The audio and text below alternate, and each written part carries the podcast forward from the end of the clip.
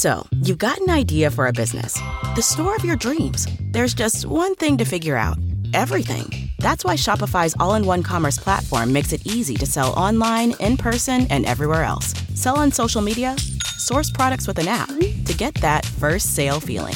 It's the only solution that gives you everything you need to sell everywhere you want. So when you're ready to bring your idea to life, power it up with Shopify. Sign up for a $1 per month trial period at shopify.com slash listen.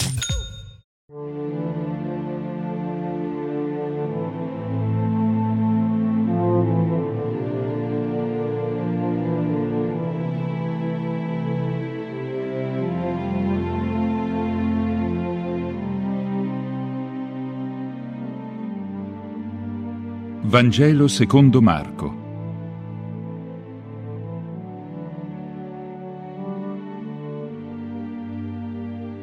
Inizio del Vangelo di Gesù Cristo, Figlio di Dio. Conforme a quanto sta scritto in Isaia profeta. Ecco io mando il mio messaggero davanti a te, il quale preparerà la tua via voce di uno che grida nel deserto, appianate la via del Signore, rendete dritti i suoi sentieri, apparve Giovanni il battezzatore nel deserto, predicando un battesimo di penitenza per la remissione dei peccati. Andavano da lui tutti gli abitanti della regione della Giudea e di Gerusalemme, e si facevano battezzare da lui nel fiume Giordano, mentre confessavano i loro peccati.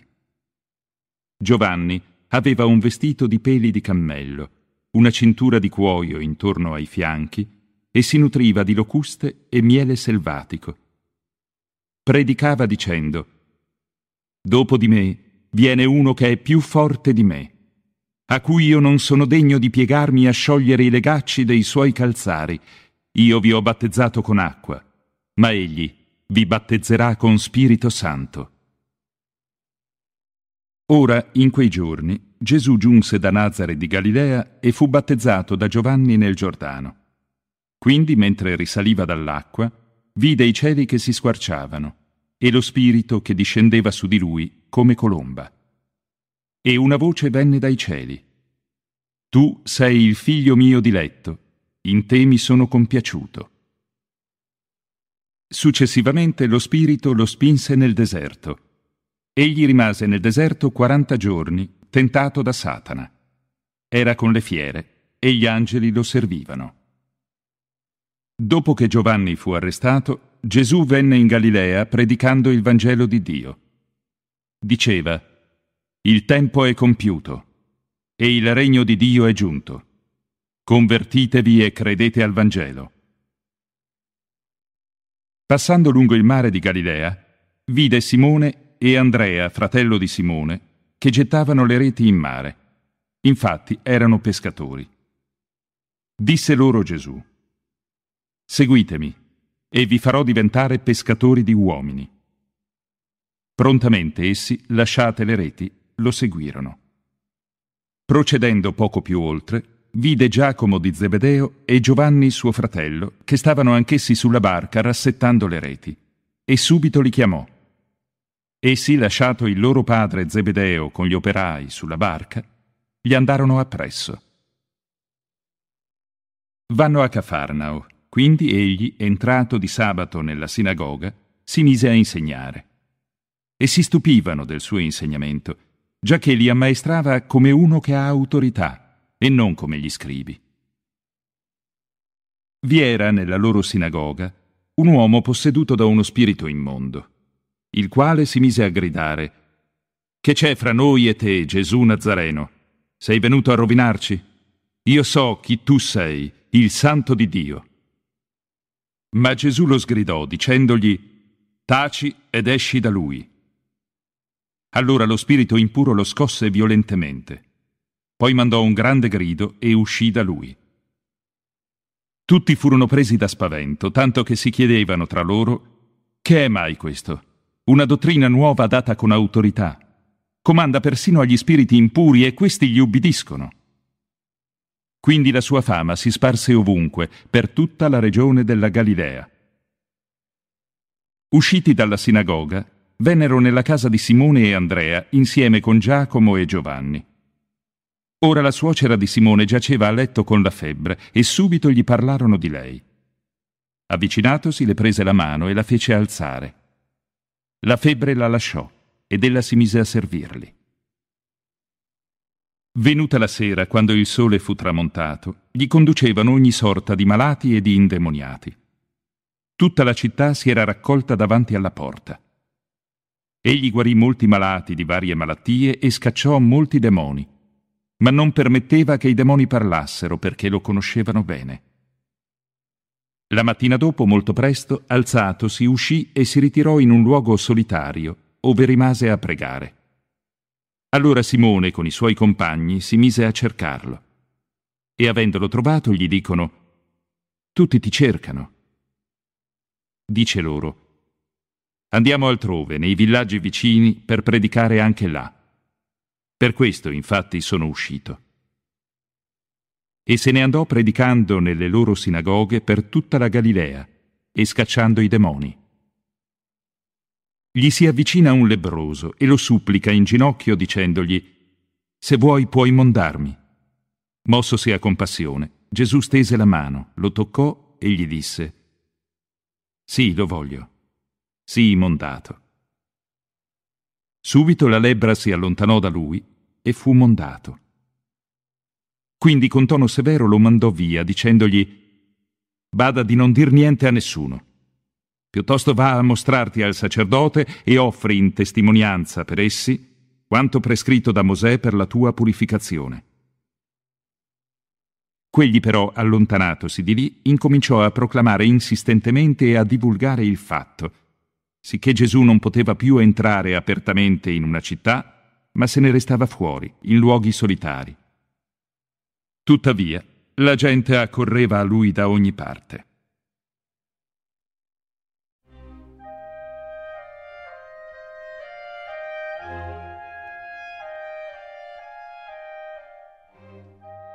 Rientrato dopo alcuni giorni a Cafarnao, si venne a sapere che era in casa e vi accorsero in così grande numero che non vi era più spazio nemmeno davanti alla porta, mentre egli annunciava la parola. Giunsero pure alcuni che accompagnavano un paralitico sostenuto da quattro uomini.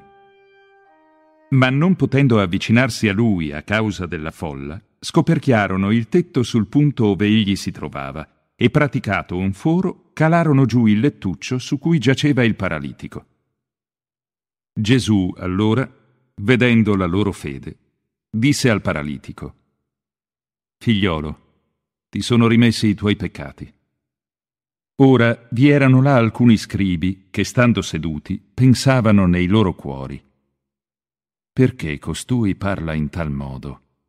Egli bestemmia. Chi può rimettere i peccati se non Dio solo?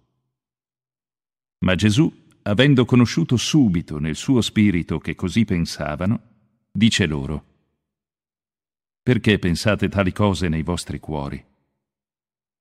Che è più facile, dire al paralitico ti sono rimessi i tuoi peccati, oppure dire sorgi, prendi il tuo lettuccio e cammina? Ora affinché sappiate che il figlio dell'uomo ha potestà di rimettere i peccati sulla terra, dice al paralitico, dico a te, sorgi, prendi il tuo lettuccio e vattene a casa. Allora quello si alzò, prese subito il lettuccio e se ne uscì alla presenza di tutti, sicché tutti ne restarono stupefatti e lodavano Dio dicendo, non abbiamo mai visto nulla di simile. Uscito di nuovo lungo la riva del mare, tutta la gente andava da lui ed egli la istruiva. Andando più avanti vide Levi, figlio di Alfeo, che stava seduto al banco dei gabellieri, e gli disse Seguimi. E quello, alzatosi, lo seguì. Ora avvenne che mentre egli stava a tavola in casa di lui, molti pubblicani e peccatori si erano seduti insieme a Gesù e ai suoi discepoli giacché erano molti quelli che lo seguivano. Gli scribi dei farisei, vedendo che egli mangiava assieme ai peccatori e ai pubblicani, dicevano ai suoi discepoli, Perché mangia assieme ai pubblicani e ai peccatori? Ma egli, udito ciò, rispose loro, Non sono i sani che hanno bisogno del medico, ma gli ammalati. Non sono venuto a chiamare i giusti, ma i peccatori. In quel tempo i discepoli di Giovanni e i farisei stavano facendo un digiuno. Allora vengono alcuni e gli dicono, perché i discepoli di Giovanni e i discepoli dei farisei digiunano, mentre i tuoi discepoli non digiunano? Rispose loro Gesù, Possono forse gli invitati a nozze digiunare mentre lo sposo è ancora con loro? Per tutto il tempo che hanno lo sposo con loro non possono digiunare. Verrà il tempo, tuttavia, in cui lo sposo sarà loro tolto via, e allora, in quel giorno, digiuneranno. Nessuno cuce una toppa di panno grezzo su un vestito vecchio. Altrimenti il panno nuovo che è stato aggiunto rompe quello vecchio e lo strappo diventa peggiore. Similmente, nessuno mette vino nuovo in otri vecchi, ma vino nuovo in otri nuovi. Altrimenti il vino fa scoppiare gli otri e così si perdono e vino e otri. Ora, mentre egli di sabato passava attraverso i campi seminati, i suoi discepoli, durante il cammino, si misero a raccogliere le spighe. I farisei perciò gli dissero, Guarda, perché fanno ciò che di sabato non è lecito? Rispose loro, Non avete mai letto ciò che fece Davide quando si trovò nel bisogno e tanto lui quanto i suoi compagni avevano fame? Come cioè al tempo del sommo sacerdote Abiatar entrò nella casa di Dio e mangiò i pani sacri, che non possono mangiare se non i sacerdoti, e ne diede pure ai suoi compagni? E diceva loro, il sabato è fatto per l'uomo e non l'uomo per il sabato. Pertanto il figlio dell'uomo è padrone anche del sabato.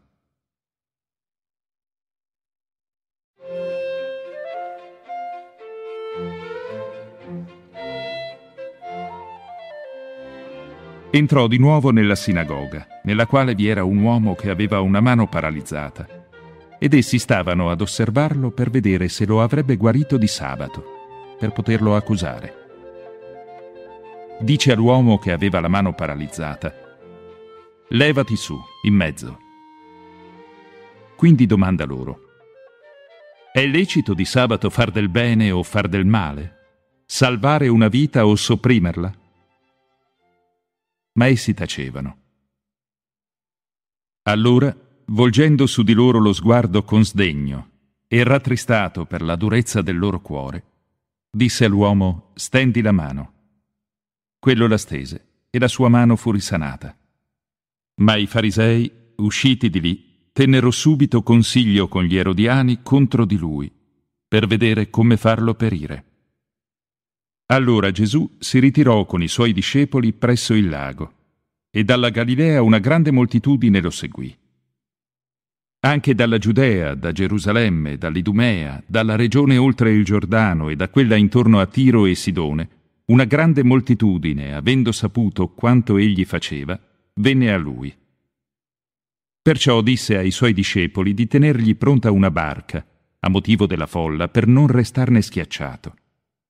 Difatti ne guariva molti, per cui tutti quelli che erano afflitti da malanni si pigiavano intorno a lui per toccarlo. Gli spiriti immondi poi, quando lo vedevano, gli cadevano ai piedi e gridavano dicendo Tu sei il figlio di Dio. Ma egli insistentemente li rimproverava, affinché non lo facessero conoscere. Poi salì sulla montagna e chiamò a sé quelli che volle, ed essi gli andarono vicino. Quindi ne stabilì dodici, che chiamò apostoli, perché stessero con lui e potesse inviarli a predicare col potere di scacciare i demoni. Così dunque egli costituì i dodici. Simone, a cui pose il nome di Pietro, Giacomo di Zebedeo e Giovanni, fratello di Giacomo, ai quali impose il nome di Boanerges, cioè figli del tuono, Andrea, Filippo, Bartolomeo, Matteo, Tommaso, Giacomo di Alfeo, Taddeo, Simone il Cananeo e Giuda Iscariota, che poi lo tradì.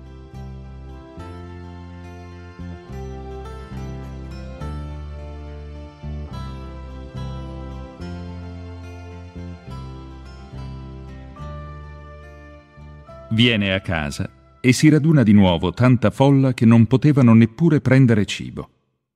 Udito ciò, i suoi vennero per impadronirsi di lui, poiché dicevano è fuori di sé. Gli scribi scesi da Gerusalemme a loro volta dicevano è posseduto da Beelzebul. E ancora scaccia i demoni nel nome del principe dei demoni. Allora egli, chiamatili presso di sé, disse loro in parabole. Come può Satana scacciare Satana?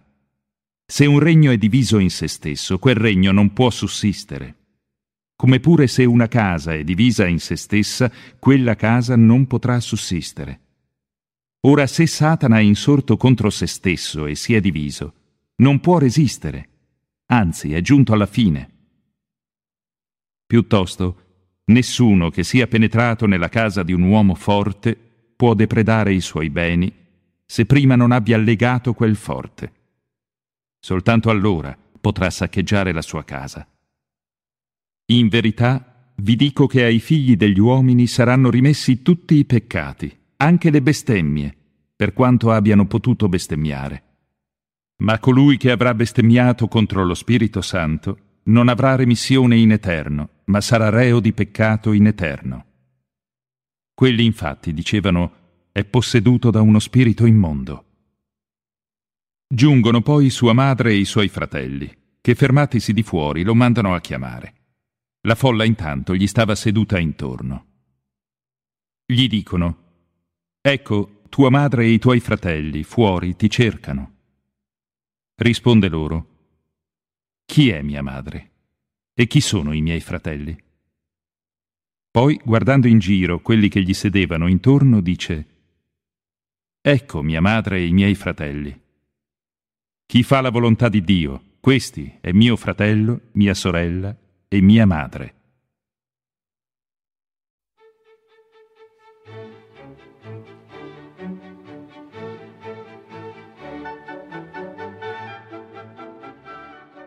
Poi di nuovo incominciò a insegnare in riva al mare.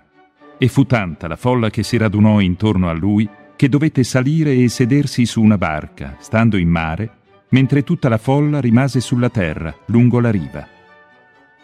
Insegnava loro molte cose per mezzo di parabole, e durante il suo insegnamento diceva loro, Ascoltate, ecco, il seminatore uscì a seminare.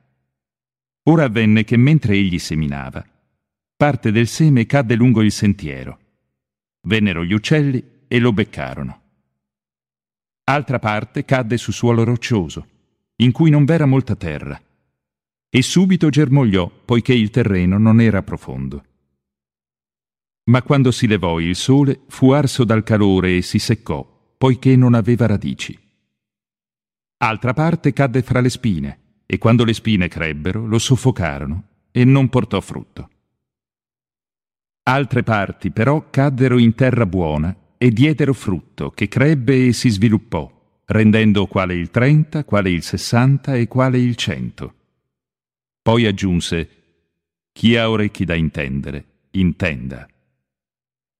Quando fu solo, i discepoli con i dodici lo interrogarono sulle parabole, ed egli rispose loro, A voi è stato dato il mistero del regno di Dio, ma per quelli che sono fuori, tutto avviene in parabole, affinché vedendo vedano ma non intendano, e ascoltando ascoltino ma non comprendano, perché non avvenga che si convertano e sia loro perdonato. Dice loro, non capite questa parabola, e come comprenderete tutte le parabole? Il seminatore semina la parola. Quelli lungo il sentiero sono coloro nei quali la parola è seminata. Quando la odono, subito viene Satana e porta via la parola in essi seminata. Parimenti ci sono di quelli che ricevono il seme come su un suolo roccioso. Questi, quando odono la parola, subito l'accolgono con gioia. Ma siccome non hanno radici in se stessi perché sono instabili, quando sorge una tribolazione o una persecuzione a causa della parola, subito si scandalizzano Ce ne sono altri che ricevono il seme come fra le spine, sono coloro che hanno ascoltato la parola, ma sopraggiungono le cure del mondo, la seduzione delle ricchezze, le cupidigie di ogni altro genere e soffocano la parola, che diventa infruttuosa. Finalmente ci sono quelli che ricevono il seme come su terra buona. Sono coloro che ascoltano la parola, l'accolgono e portano frutto, chi il 30, chi il 60 e chi il 100. Diceva loro, si porta forse la lampada per metterla sotto il moggio o sotto il letto? O non piuttosto per metterla sopra il candeliere? Infatti non c'è cosa nascosta se non perché sia manifestata, né cosa segreta che non venga alla luce. Chi ha orecchi da intendere, intenda. Diceva loro, fate attenzione a ciò che ascoltate. Con la misura con cui misurate sarà misurato anche a voi, e vi sarà aggiunto ancora di più. Poiché a chi ha sarà dato, ma a chi non ha gli sarà tolto anche ciò che ha. Diceva, così è il regno di Dio, come un uomo che abbia gettato il seme in terra e poi dorme e veglia di notte e di giorno, mentre il seme germina e si sviluppa senza che egli sappia come. La terra da sé produce prima l'erba, poi la spiga, e poi nella spiga il grano pieno. Quando infine il frutto lo permette, subito si mette mano alla falce, poiché è giunta la mietitura. Diceva ancora, a che cosa possiamo paragonare il regno di Dio? Ovvero, con quale parabola lo rappresenteremo? È come un granello di senapa, che quando viene seminato sulla terra è il più piccolo dei semi che sono sulla terra, ma una volta che è stato seminato, cresce e diventa più grande di tutti gli erbaggi e produce rami tanto grandi che gli uccelli del cielo possono rifugiarsi sotto la sua ombra. Con molte parabole di questo genere annunciava loro la parola, secondo che erano capaci di intenderla, e senza parabole non parlava loro, ma ai suoi discepoli in privato spiegava poi ogni cosa. In quello stesso giorno, fattasi sera, dice loro, passiamo all'altra riva e quelli, licenziata la folla, lo prendono nella barca così come si trovava, mentre altre barche lo seguivano. Si scatena una grande bufera di vento e le onde si abbattevano sulla barca al punto che la barca già si riempiva. Egli intanto stava a poppa e dormiva su un cuscino. Perciò lo svegliano e gli dicono Maestro, non ti importa nulla che periamo? Egli allora, svegliatosi, sgridò il vento e disse al mare Taci, calmati. Il vento cessò e si fece gran bonaccia. Quindi disse loro Perché siete paurosi? Non avete ancora fede? Essi allora furono presi da gran timore e si dicevano l'un l'altro. Chi è dunque costui che anche il vento e il mare gli ubbidiscono?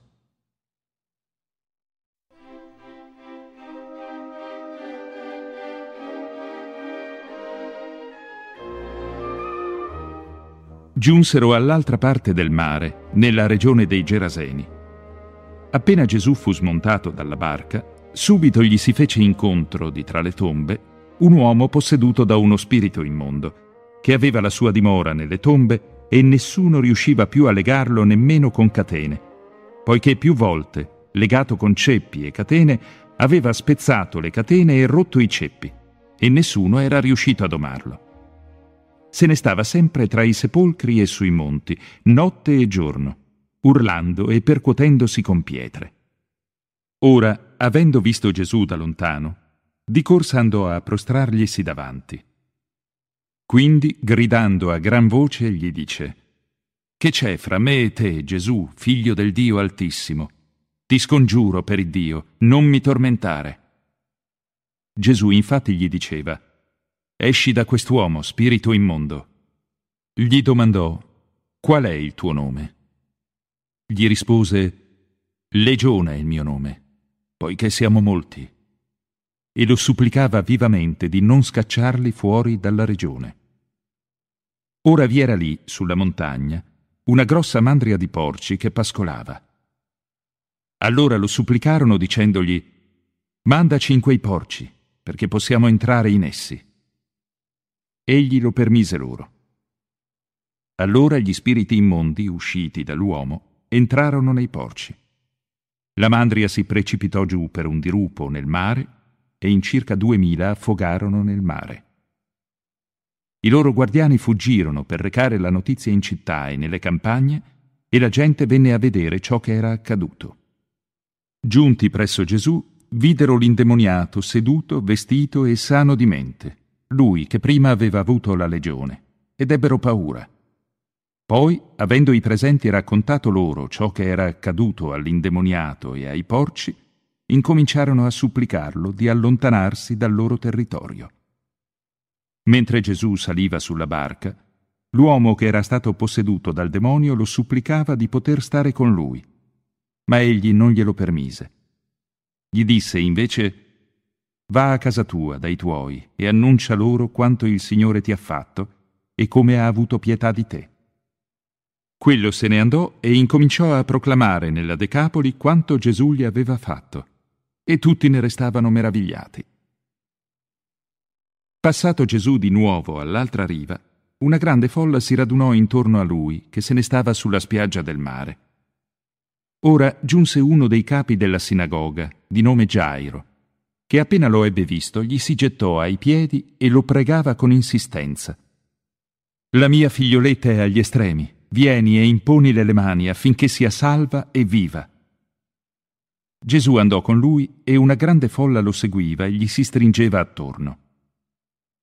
Ora una donna che da dodici anni era affetta da un flusso di sangue e aveva sofferto molto sotto molti medici, spendendo tutto il suo patrimonio senza averne alcun giovamento, anzi piuttosto peggiorando, avendo inteso parlare di Gesù, si ficcò in mezzo alla folla e da dietro gli toccò la veste. Infatti si era detta, se riuscirò a toccargli anche solo le vesti, sarò salva. Immediatamente la sorgente del suo sangue si seccò ed ella sentì nel suo corpo che era stata guarita dal male. Anche Gesù, avendo avvertito subito in sé medesimo che una forza era uscita da lui, rivoltosi verso la folla domandò Chi mi ha toccato le vesti? Gli risposero i suoi discepoli. Vedi bene la folla che ti stringe attorno e domandi chi mi ha toccato. Ma egli si guardava attorno per vedere la donna che aveva fatto ciò. Allora la donna, timorosa e tremante, ben sapendo ciò che le era accaduto, si avvicinò, gli si gettò ai piedi e gli disse tutta la verità. Quindi egli le disse, Figlia, la tua fede ti ha salvata Vai in pace e sii sanata dal tuo male.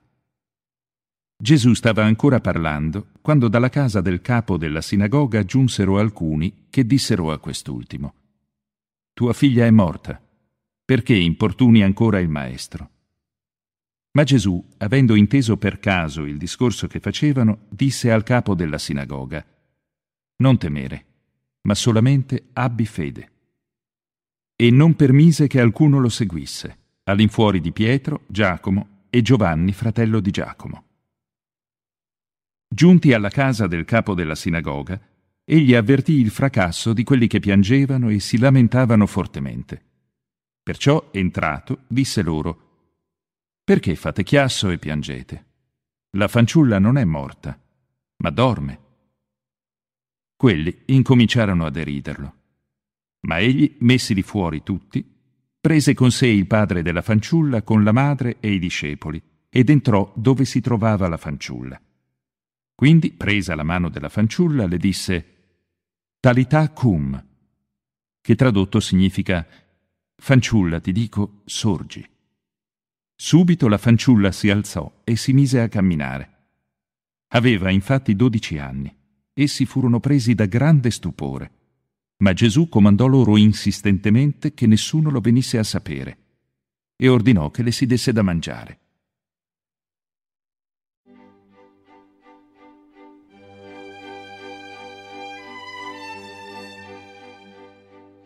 Uscito di lì, Gesù venne nella sua patria accompagnato dai suoi discepoli. Venuto il sabato, si mise a insegnare nella sinagoga e i molti ascoltatori, stupiti, dicevano Donde ha costui tali cose? Che sapienza è quella che gli è stata data? E che miracoli avvengono per le sue mani? Non è egli il falegname, il figlio di Maria e fratello di Giacomo, di Giuseppe, di Giuda e di Simone? E le sue sorelle non sono qui tra noi? E si scandalizzavano di lui. Gesù però diceva loro, Non c'è profeta che sia disprezzato se non nella sua patria, tra i suoi parenti e nella sua casa. Non poté farvi alcun miracolo ma soltanto guarire pochi infermi imponendo loro le mani, ed era meravigliato della loro incredulità. Egli percorreva i villaggi all'intorno e insegnava. Chiamati a sé i dodici, incominciò a inviarli a due a due, dando loro il potere sopra gli spiriti immondi. Comandò loro che, ad eccezione di un bastone, non prendessero nulla per il viaggio, né pane, né bisaccia, né denaro nella cintura che calzassero i sandali, ma non indossassero due tuniche. Diceva loro, Dovunque entriate in una casa, rimanetevi finché non partiate di là. Ma se in un luogo non vi si ricevesse né vi si desse ascolto, andate via di là e scuotete la polvere da sotto i vostri piedi in testimonianza contro di essi. Essi partirono, predicando che si convertissero. Scacciavano molti demoni ungevano con olio molti malati e li guarivano. Il re Erode udì parlare di Gesù, giacché il suo nome era diventato famoso, e alcuni dicevano Giovanni il Battista è risorto dai morti e perciò il potere dei miracoli opera in lui. Altri invece dicevano è Elia, altri ancora è un profeta, uno come gli altri. Erode invece, udendo queste cose, diceva Quel Giovanni che io feci decapitare è risorto. Erode, infatti, aveva mandato ad arrestare Giovanni e lo aveva fatto incatenare in una prigione a motivo di Erodiade, moglie di suo fratello Filippo, che egli aveva sposata. Giovanni infatti diceva a Erode, Non ti è lecito avere la moglie di tuo fratello. Per questo Erodiade lo odiava e voleva farlo uccidere ma non poteva perché Erode temeva Giovanni e sapendolo uomo giusto e santo lo difendeva. Faceva molte cose dopo averlo udito e lo ascoltava volentieri. Giunse però il giorno propizio allorché Erode, per il suo genetliaco, offrì un banchetto ai principi, agli ufficiali e ai notabili della Galilea. Presentatasi la figlia della medesima Erodiade, ballò e piacque ad Erode e ai commensali. Erode disse perciò alla fanciulla, Chiedimi ciò che vuoi e io te lo darò. Quindi le giurò, Qualunque cosa mi chiederai te la darò, fosse pure la metà del mio regno.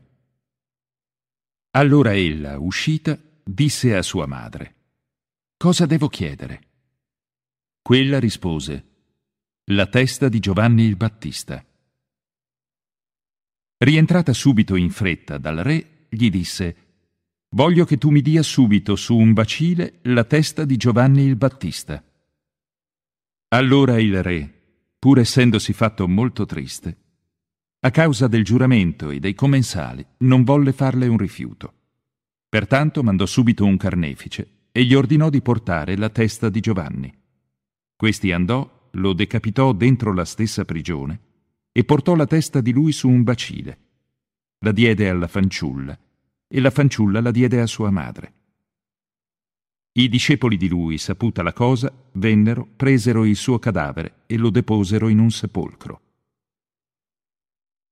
Gli apostoli si radunarono presso Gesù e gli riferirono tutto ciò che avevano fatto e ciò che avevano insegnato. Egli disse loro, Venite in disparte, in un luogo solitario, e riposatevi un poco. Infatti quelli che venivano e andavano erano così numerosi che non avevano neppure il tempo di mangiare. Perciò in barca si diressero verso un luogo solitario e appartato, ma molti, avendoli visti partire, compresero e a piedi da tutte le città accorsero in quel luogo e giunsero prima di essi. Sbarcando, egli vide una grande folla e ne ebbe pietà, poiché erano come pecore che non hanno pastore. Allora incominciò a insegnare loro molte cose. Ma essendosi fatto molto tardi, i suoi discepoli gli si avvicinarono e gli dissero Il luogo è solitario ed è già molto tardi. Congedali, affinché vadano nelle campagne e nei villaggi all'intorno e si comprino qualcosa da mangiare. Rispose loro Date voi a loro da mangiare. Gli dicono Dobbiamo noi andare a comprare duecento denari di pane per dar loro da mangiare? Dice loro, quanti pani avete? Andate a vedere. Quelli, informatisi, gli dicono, cinque e due pesci. Allora ordinò loro di farli accomodare tutti a gruppi sull'erba verde. Si adagiarono a gruppi regolari di cento e di cinquanta. Ed egli presi i cinque pani e i due pesci alzando gli occhi al cielo, li benedì, spezzò i pani e li diede ai discepoli perché li distribuissero. Quindi fece dividere anche i due pesci fra tutti. Mangiarono tutti a sazietà e si raccolsero dodici ceste piene di frammenti e anche dei pesci. Quelli che avevano mangiato i pani erano cinquemila uomini. Subito dopo egli costrinse i suoi discepoli a montare in barca e a precederlo sull'altra riva, verso Bezzaida, mentre egli avrebbe congedato la folla. Quindi, accomiatatosi da loro, se ne andò sul monte a pregare. Giunta la notte, mentre la barca era in mezzo al mare, egli era solo a terra. Ma poi, avendo visto che essi erano stanchi di remare, poiché il vento era loro contrario, verso la quarta vigilia venne verso di loro, camminando sul mare. Avrebbe voluto sorpassarli, ma quelli, avendolo scorto camminare sul mare, credettero che fosse un fantasma e si misero a gridare. Lo avevano visto tutti, infatti, e si erano spaventati. Ma egli rivolse ad essi subito la parola e disse loro, Coraggio, sono io, non abbiate paura. Quindi salì con essi nella barca e il vento cessò, mentre essi internamente erano pieni di stupore. Infatti non avevano capito il fatto dei pani, essendo il loro cuore insensibile. Compiuta la traversata, giunsero a Genesaret e vi approdarono. Appena furono scesi dalla barca, però, subito alcuni lo riconobbero e percorrendo tutta quella regione si misero a portargli su barelle i malati, ovunque sentivano che egli si trovava. Dovunque entrava, nei villaggi o nelle città o nelle campagne, collocavano gli infermi sulle piazze e lo pregavano di poter toccare anche solo il lembo del suo mantello. E quanti lo toccavano erano risanati.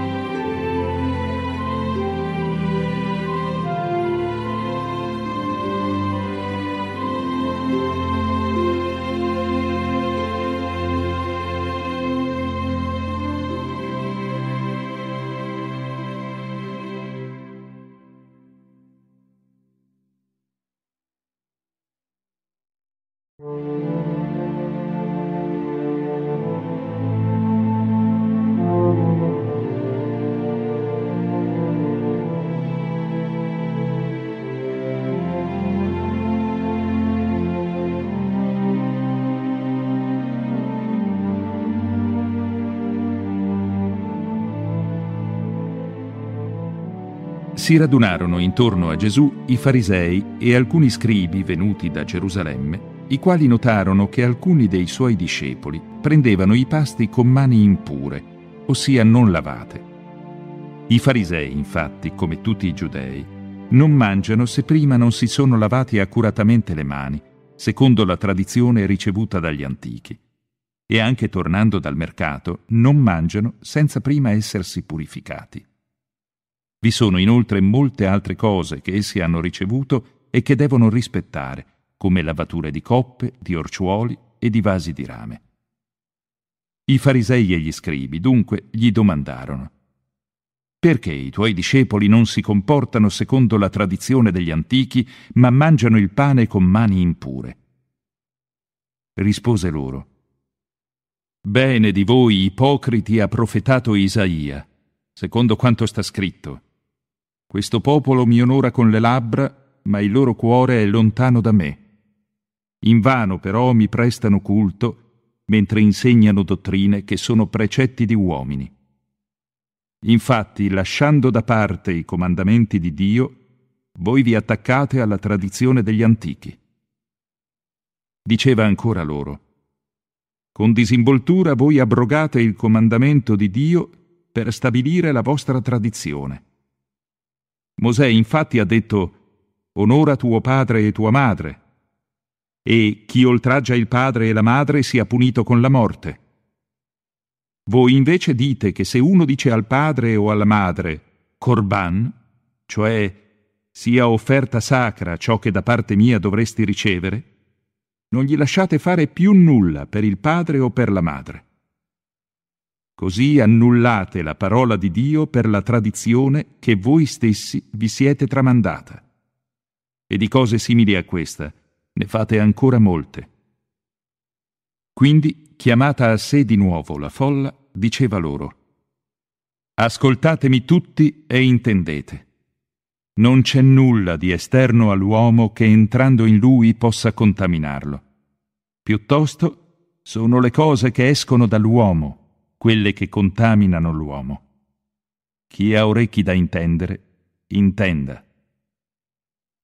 Quando poi fu entrato in casa, lontano dalla folla, i suoi discepoli lo interrogarono intorno a tale parabola. Egli disse loro, Anche voi siete ancora privi di intelligenza? Non capite che tutto ciò che di esterno entra nell'uomo non può contaminarlo, giacché non entra nel suo cuore, bensì nel ventre, per finire poi nella fogna. Così dichiarava puri tutti gli alimenti e diceva, ciò che esce dall'uomo, questo sì, contamina l'uomo. Dall'interno, cioè dal cuore degli uomini, procedono i cattivi pensieri, le fornicazioni, i furti, le uccisioni, gli adulteri, le cupidigie, le malvagità, l'inganno, la lascivia, l'invidia, la bestemmia, la superbia e la stoltezza. Tutte queste cose malvagie procedono dall'interno e contaminano l'uomo. Partito di là, andò nel territorio di Tiro e di Sidone, ed essendo entrato in una casa, voleva che nessuno lo sapesse, ma non poté restare nascosto. Anzi, ben presto, una donna, la cui figliola era posseduta da uno spirito immondo, avendo sentito parlare di lui, venne e gli si gettò ai piedi. La donna era pagana e sirofenicia di origine. Lo pregò di scacciare il demonio da sua figlia. Ma egli le disse, Lascia che prima siano saziati i figli, perché non sta bene prendere il pane dei figli e gettarlo ai cagnolini. Quella allora replicò, Sì, signore, ma anche i cagnolini sotto la tavola mangiano le briciole dei figli. Egli perciò le disse, A motivo di questa tua parola, va pure. Il demonio è già uscito da tua figlia. Quella, tornata a casa, trovò la figlioletta stesa sul letto, mentre il demonio ne era già uscito. Di nuovo, partito dal territorio di Tiro e passando per Sidone, venne al mare di Galilea in mezzo al territorio della Decapoli. Gli portarono un uomo sordo e muto e lo pregarono di imporgli le mani.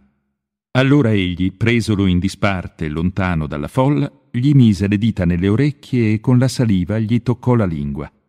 Quindi, alzati gli occhi al cielo, sospirò e disse Efatà, che significa apriti. E subito le sue orecchie si aprirono e il nodo della sua lingua si sciolse, sicché parlava correttamente.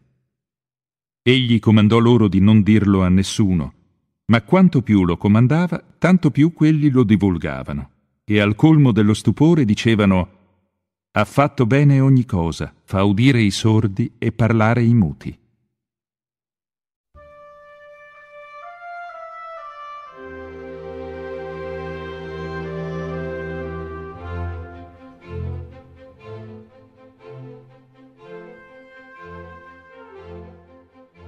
In quei giorni, essendosi di nuovo radunata una grande folla e non avendo di che mangiare, Gesù chiamò a sé i discepoli e disse loro, Ho pietà di questa folla, perché sono già tre giorni che stanno con me e non hanno di che mangiare. Se li rimando digiuni a casa loro verranno meno per strada. Alcuni di loro, infatti, sono venuti da lontano. Gli risposero i discepoli, come si potrebbe saziare di pane costoro qui nel deserto? Domandò loro, quanti pani avete? Risposero, sette.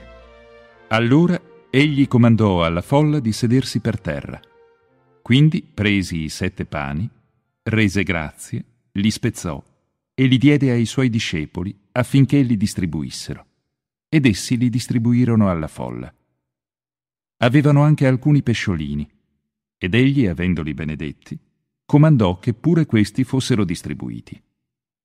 Mangiarono a sazietà e si raccolsero sette sporte di frammenti avanzati. Erano circa quattromila. Egli li congedò e subito, montato in barca con i suoi discepoli, se ne andò nelle parti di Dalmanuta. Allora si fecero avanti i farisei e incominciarono a discutere con lui chiedendogli un segno dal cielo per metterlo alla prova. Egli però, emettendo un profondo sospiro, disse Perché questa generazione chiede un segno? In verità, vi dico che mai sarà concesso un segno a questa generazione. Quindi, lasciatili, montò di nuovo in barca e se ne andò verso l'altra riva.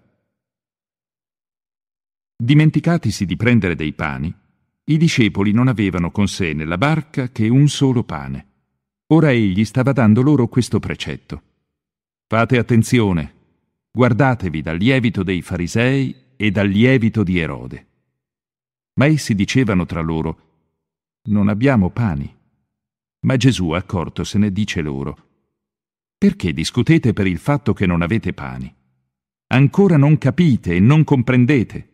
Avete il cuore indurito Avete occhi e non vedete, avete orecchi e non udite? Non ricordate?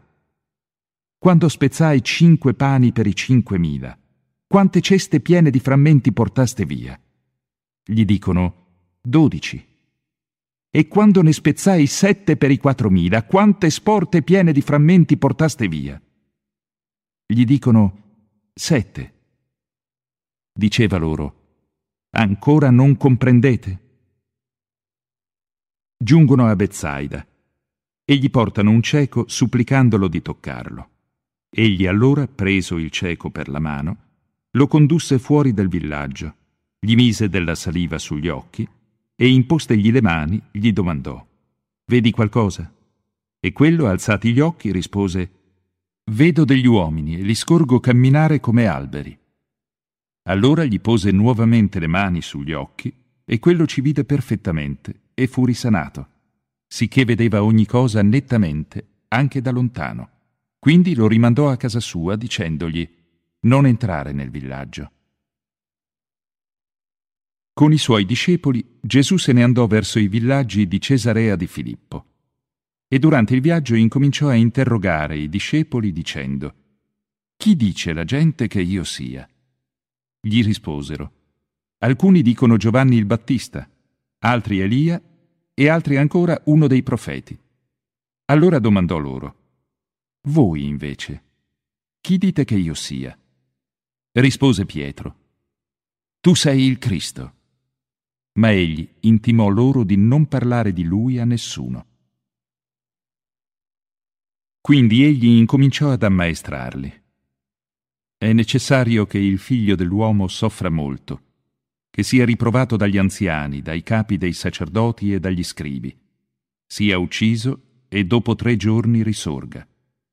Faceva questo discorso apertamente, e perciò Pietro, presolo in disparte, si mise a rimproverarlo. Egli però, voltatosi e guardando i suoi discepoli, rimproverò Pietro, dicendogli Vattene lontano da me, Satana, poiché tu non hai sentimenti secondo Dio, ma secondo gli uomini. Poi, chiamata a sé la folla insieme ai suoi discepoli, disse loro, Se qualcuno vuol venire dietro di me, rinneghi se stesso, prenda la sua croce e mi segua. Chi infatti vorrà salvare la sua vita, la perderà. Chi invece perderà la sua vita per causa mia e del Vangelo, la salverà. Infatti che cosa giova all'uomo guadagnare il mondo intero se perde la propria vita? Poiché cosa potrebbe dare l'uomo in cambio della propria vita?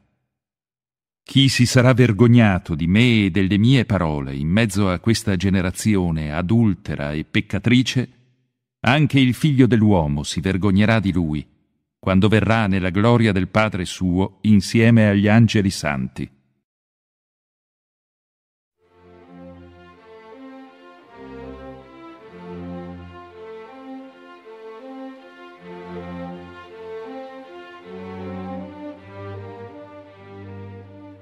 Diceva ancora loro, In verità, vi dico che vi sono qui alcuni dei presenti, i quali non subiranno la morte finché non avranno veduto il regno di Dio venuto con potenza.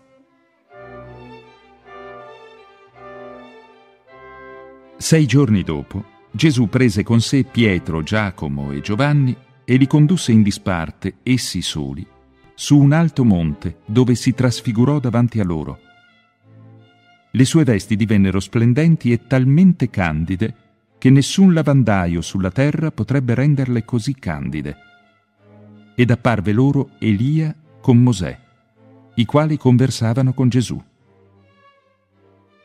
Allora Pietro, prendendo la parola, disse a Gesù, Maestro, è bello per noi stare qui.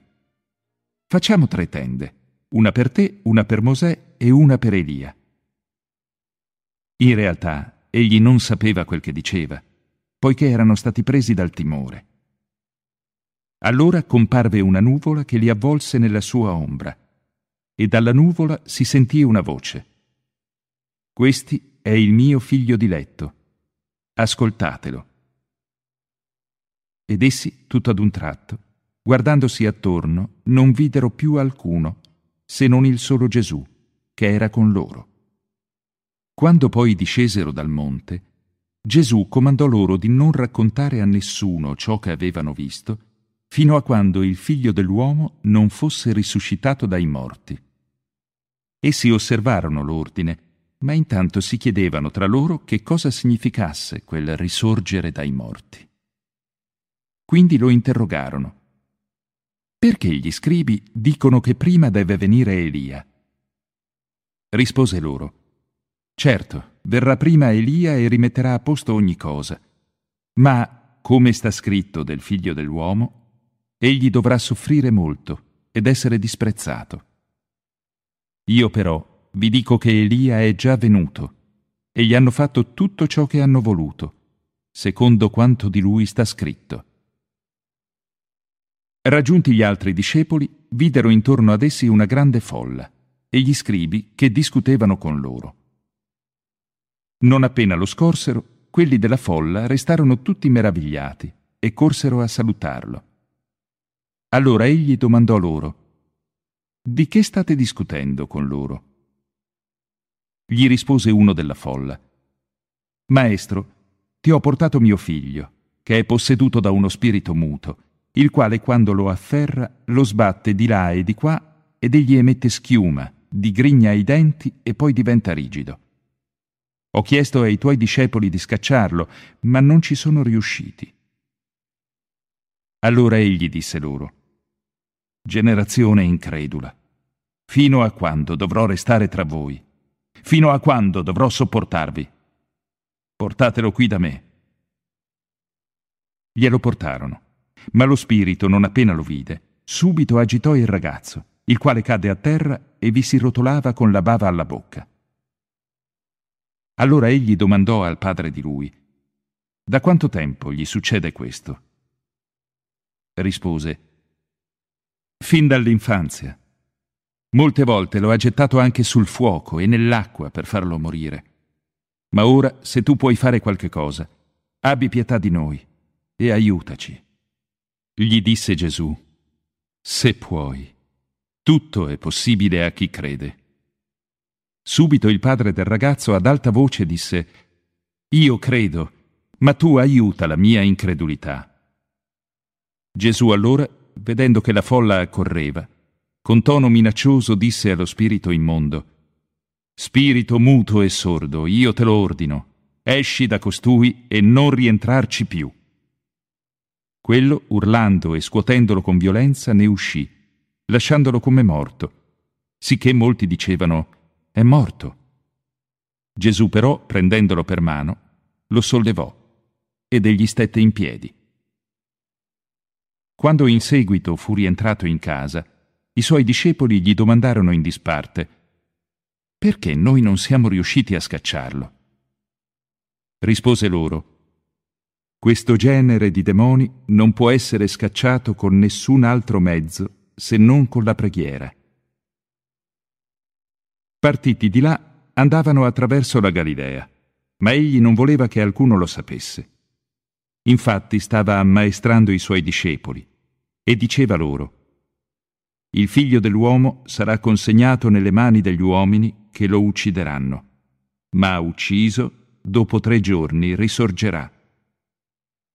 Essi però non compresero tali parole e avevano paura di interrogarlo. Giunsero a Cafarnao e quando fu in casa domandò loro Di che cosa discutevate per via? Essi però tacquero perché per via avevano discusso tra loro su chi fosse il più grande. Allora, postosi a sedere, chiamò i dodici e disse loro, Se uno vuole essere primo, sia ultimo di tutti e servo di tutti. Quindi preso un bambino, lo pose in mezzo a loro e stringendolo fra le braccia, disse loro, Chi accoglie uno di questi bambini in nome mio, accoglie me e chi accoglie me non accoglie me, ma colui che mi ha mandato. Gli disse Giovanni, Maestro, abbiamo visto un tale scacciare i demoni nel tuo nome, e glielo abbiamo proibito, perché egli non viene insieme a noi. Gli rispose Gesù, Non glielo proibite, poiché non c'è nessuno che operi un miracolo in mio nome, il quale possa subito dopo parlare male di me. Infatti, chi non è contro di noi è per noi. Poiché chi vi darà da bere un bicchiere d'acqua nel mio nome perché siete di Cristo, in verità vi dico che non perderà la sua ricompensa. Chi poi avrà scandalizzato uno di questi piccoli che credono, sarebbe meglio per lui che gli si appendesse al collo una pietra da mulino e fosse gettato in mare che se la tua mano ti è di scandalo, tagliala. È meglio per te entrare monco nella vita che andare con tutte e due le mani nella genna, nel fuoco inestinguibile. Parimenti, se il tuo piede ti è di scandalo, taglialo. È meglio per te entrare zoppo nella vita che essere gettato con tutte e due i piedi nella genna. Ancora, se il tuo occhio ti è di scandalo, cavalo. È meglio per te entrare con un occhio solo nel regno di Dio che essere gettato con tutte e due gli occhi nella genna, dove il loro verme non muore e il fuoco non si estingue, poiché si dovrà essere tutti salati con il fuoco. Il sale è cosa buona, ma se il sale diventa insipido, con che cosa gli ridarete sapore? Abbiate sale in voi stessi e state in pace gli uni con gli altri.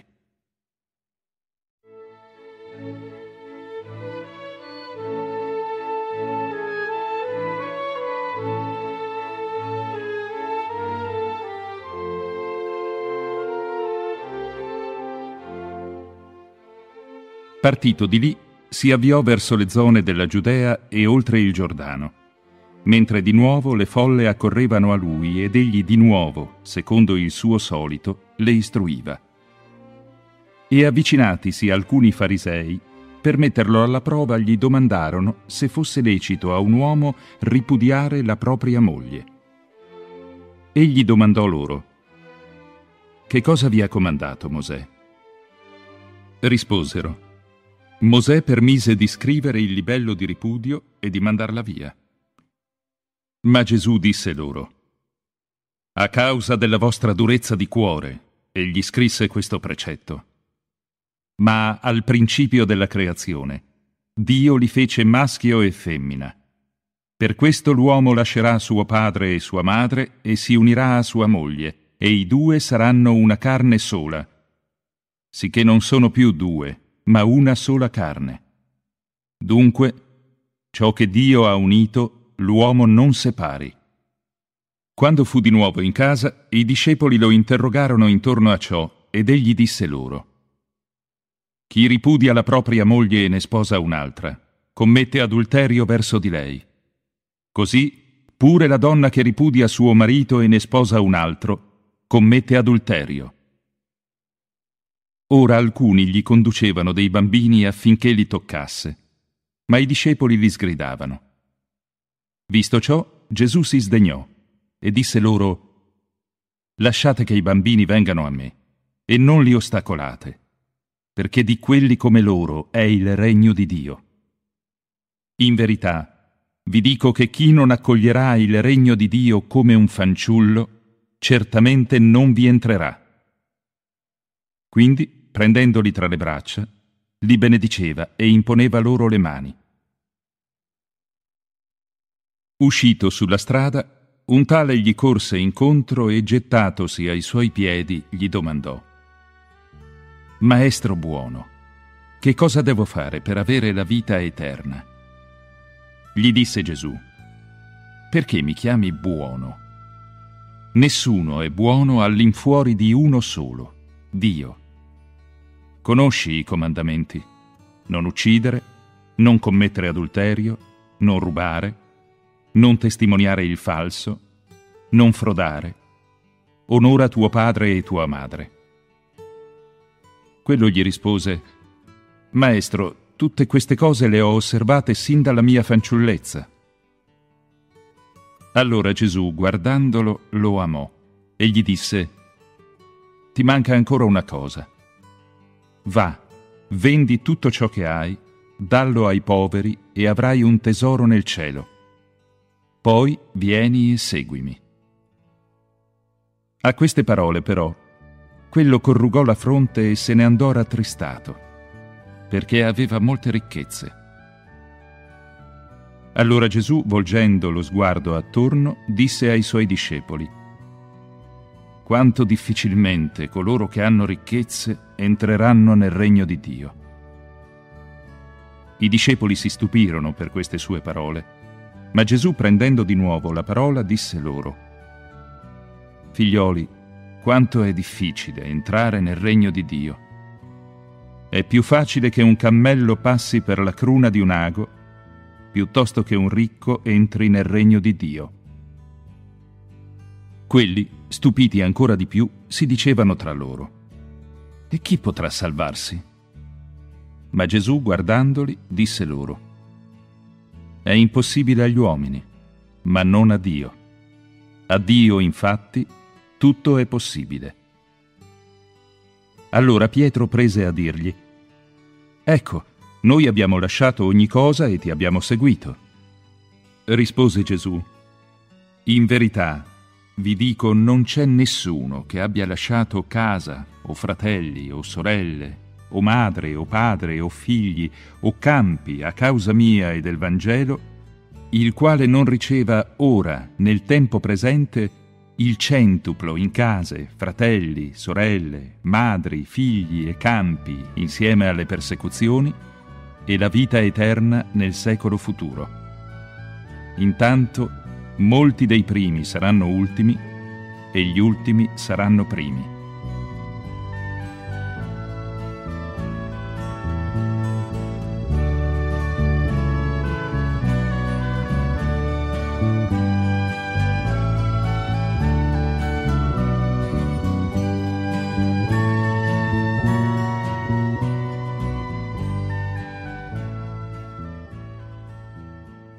Mentre erano in cammino per salire a Gerusalemme, Gesù li precedeva ed essi erano stupiti, mentre quelli che venivano dietro avevano paura. Presi di nuovo in disparte i dodici, incominciò a dir loro ciò che stava per accadergli. Ecco, noi saliamo a Gerusalemme, e il figlio dell'uomo sarà dato in mano ai principi dei sacerdoti e agli scribi. Lo condanneranno a morte e lo consegneranno in mano ai gentili. Lo scherniranno, gli sputeranno addosso, lo flagelleranno e lo uccideranno, ma egli dopo tre giorni risorgerà. Avvicinatisi Giacomo e Giovanni, figli di Zebedeo, gli dicono, Maestro, vogliamo che tu ci faccia quello che ti chiederemo. Domandò loro, Cosa volete che vi faccia? Gli risposero, Concedici di sedere uno alla tua destra e uno alla tua sinistra nella tua gloria. Gesù disse loro, Non sapete ciò che chiedete.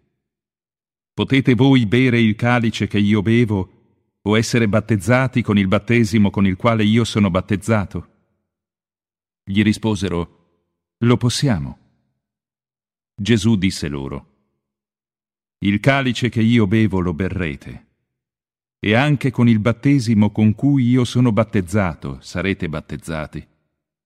Ma sedere alla mia destra o alla mia sinistra non sta a me concederlo, ma è per quelli per i quali è stato preparato. Udito ciò, gli altri dieci cominciarono a indignarsi contro Giacomo e Giovanni.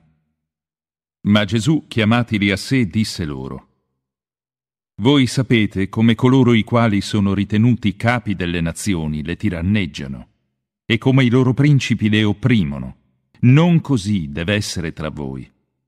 Ma piuttosto, se uno tra voi vuole essere grande, sia vostro servo e chi tra voi vuole essere primo sia schiavo di tutti. Infatti il figlio dell'uomo non è venuto per essere servito, ma per servire e per dare la propria vita in riscatto per molti. Giungono così a Gerico. Mentre egli, con i discepoli e una grande folla, stava uscendo da Gerico, il figlio di Timeo, Bartimeo, che era cieco, se ne stava seduto lungo la strada a mendicare. Avendo inteso che c'era Gesù Nazareno, incominciò a gridare dicendo, Gesù, figlio di Davide, abbi pietà di me. Molti presero a sgridarlo affinché tacesse, ma egli gridava ancora più forte, Figlio di Davide, abbi pietà di me. Allora Gesù, fermatosi, disse, Chiamatelo. Chiamano il cieco e gli dicono, Coraggio, alzati, ti chiama. Egli, gettato via il mantello, balzò in piedi e raggiunse Gesù. Rivolgendogli la parola, Gesù gli domandò, Che cosa vuoi che ti faccia? Gli rispose il cieco, Signore, che io veda.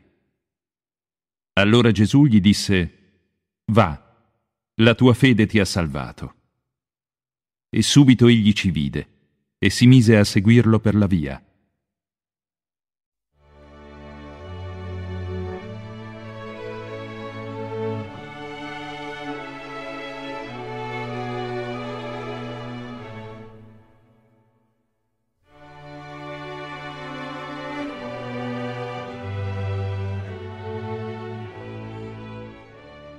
Quando furono nelle vicinanze di Gerusalemme, verso Betfage e Betania, nei pressi del Monte degli Ulivi, egli inviò due dei suoi discepoli dicendo loro, Andate nella borgata che vi sta di fronte, e appena entrati in essa, troverete un puledro legato sul quale nessuno si è mai seduto. Scioglietelo e menatelo qui. Se qualcuno vi dirà perché fate questo, rispondete, il Signore ne ha bisogno, ma lo rimanderà subito qui. Quelli andarono. Trovarono il puledro legato presso una porta, fuori sulla strada. Lo sciolsero, ma alcuni che stavano lì dissero loro, Che fate voi? Che sciogliete il puledro? Essi risposero come Gesù aveva detto, e quelli li lasciarono fare. Quindi portarono il puledro a Gesù. Vi misero sopra i loro mantelli e Gesù vi si sedette sopra. Allora molti stesero i loro mantelli sulla strada e altri fronde verdi tagliate nei campi. Tanto quelli che andavano avanti quanto quelli che seguivano gridavano. Osanna, benedetto colui che viene nel nome del Signore. Benedetto il regno del Padre nostro Davide che viene. Osanna nel più alto dei cieli. Così entrò a Gerusalemme, nel Tempio, e quando ebbe osservato ogni cosa, poiché l'ora era già tarda, uscì verso Betania insieme ai dodici. Il giorno dopo, uscendo da Betania, ebbe fame, e avendo visto da lontano un albero di fico in foglie, andò a osservare se per caso vi trovasse qualche cosa. Ma appressatovisi non vi trovò che foglie, poiché non era stagione di fichi. Allora, rivolto al fico, disse, Mai più in eterno qualcuno mangi frutti da te. E i suoi discepoli sentirono. Giunsero a Gerusalemme. Entrato nel Tempio, incominciò a scacciare coloro che vendevano e compravano nel Tempio rovesciò i tavoli dei cambiavalute e le sedie dei venditori di colombi e non permetteva che alcuno trasportasse oggetti attraverso il Tempio. Poi incominciò a istruirli dicendo loro Non sta scritto la mia casa sarà chiamata casa di preghiera per tutte le nazioni? Voi invece ne avete fatto una spelonca di briganti. Udito ciò, i capi dei sacerdoti e gli scribi cercavano come farlo perire. Infatti ne avevano paura, perché tutto il popolo era stupito per il suo insegnamento. Quando si fece sera, essi uscirono fuori della città. Ripassando al mattino presto, videro il fico che si era seccato fin dalle radici. Allora Pietro, ricordandosene, gli disse, Maestro, guarda, il fico che tu hai maledetto si è seccato. Gesù, rispondendo, disse loro, Abbiate fede in Dio. In verità vi dico che se uno dicesse a questo monte, levati e gettati nel mare, e non esitasse nel suo cuore, ma credesse che avverrebbe ciò che dice, gli sarà concesso. Perciò vi dico, tutto quello che chiedete nella preghiera, Credete di averlo già ottenuto e vi sarà concesso. Quando poi state pregando, se avete qualcosa contro qualcuno, perdonate, affinché anche il Padre vostro, che è nei cieli, perdoni a voi i vostri peccati. Giunti di nuovo a Gerusalemme, mentre egli passeggiava nel Tempio, gli si avvicinarono i capi dei sacerdoti, gli scribi e gli anziani, e gli domandarono, con quale autorità fai queste cose? O chi ti ha dato tale autorità per farle? Rispose loro Gesù. Vi voglio domandare una cosa sola. Rispondetemi e poi anch'io vi dirò con quale autorità faccio queste cose. Il battesimo di Giovanni era dal cielo o dagli uomini? Rispondetemi. Quelli allora ragionavano tra loro dicendosi, se diciamo dal cielo, dirà perché dunque non gli avete creduto? E se dicessimo dagli uomini? Ma temevano la folla, perché tutti ritenevano che Giovanni fosse stato davvero un profeta. Perciò risposero a Gesù, Non lo sappiamo. E Gesù disse loro, Neppure io vi dico con quale autorità faccio queste cose.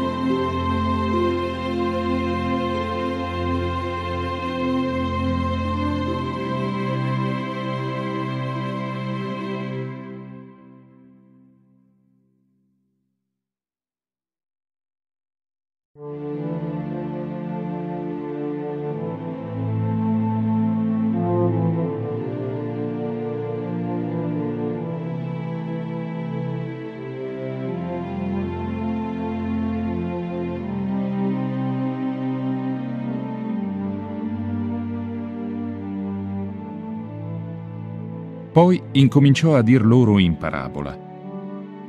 Un uomo piantò una vigna, la cinse con una siepe, vi scavò un frantoio, vi costruì una torre, l'affittò a coloni e partì per un viaggio.